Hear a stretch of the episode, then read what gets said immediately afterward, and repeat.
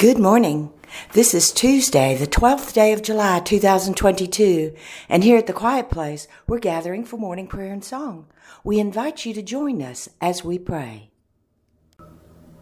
Our morning prayers and songs are now complete, and we return to quiet, listening for the answer to this prayer. God, what is it you wish for us to know today? Some plants and vegetables must be replanted every year so that they might grow and bring forth a rich harvest which will feed you and keep you strong, sustain you all day long. Then there are others that are with you all the time. They live in the seasons they have a rhythm.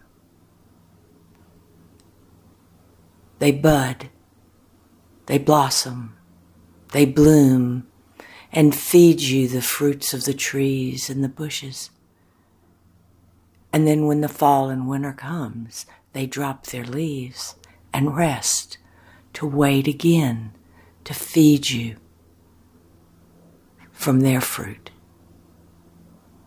So there are things that you need to continue to plant and nurture and tend so that you might eat of the fruit. Then there are those things with you that are there in their season and will feed you without the necessity of planting. It's just with you. And so it is that I am the tree that is perpetually with you, feeding you. But there are gifts that you have that you work with, that you plant, that you nurture, that they grow and you harvest and you eat of the fruit. They're gifts. They're fruits. I am the tree feeding you continually, yet you have the fruits and the seeds to plant and replant and nurture and harvest and eat from the garden that is yours. And the Holy Spirit says, as in most things, you have an example of the divine by looking around you in nature. Some things in nature exist without planting and replanting them. They are called perennials, things that live and continue producing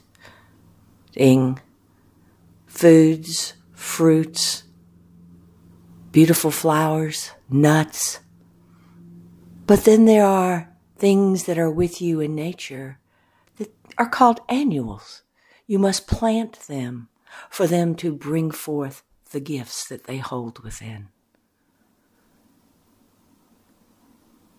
God is perennially, eternally with you. The gifts of the Spirit of God are within you, but require tending, care, harvesting, so that they might feed you. The fruits come from the gifts. The ultimate gift is God's love for you.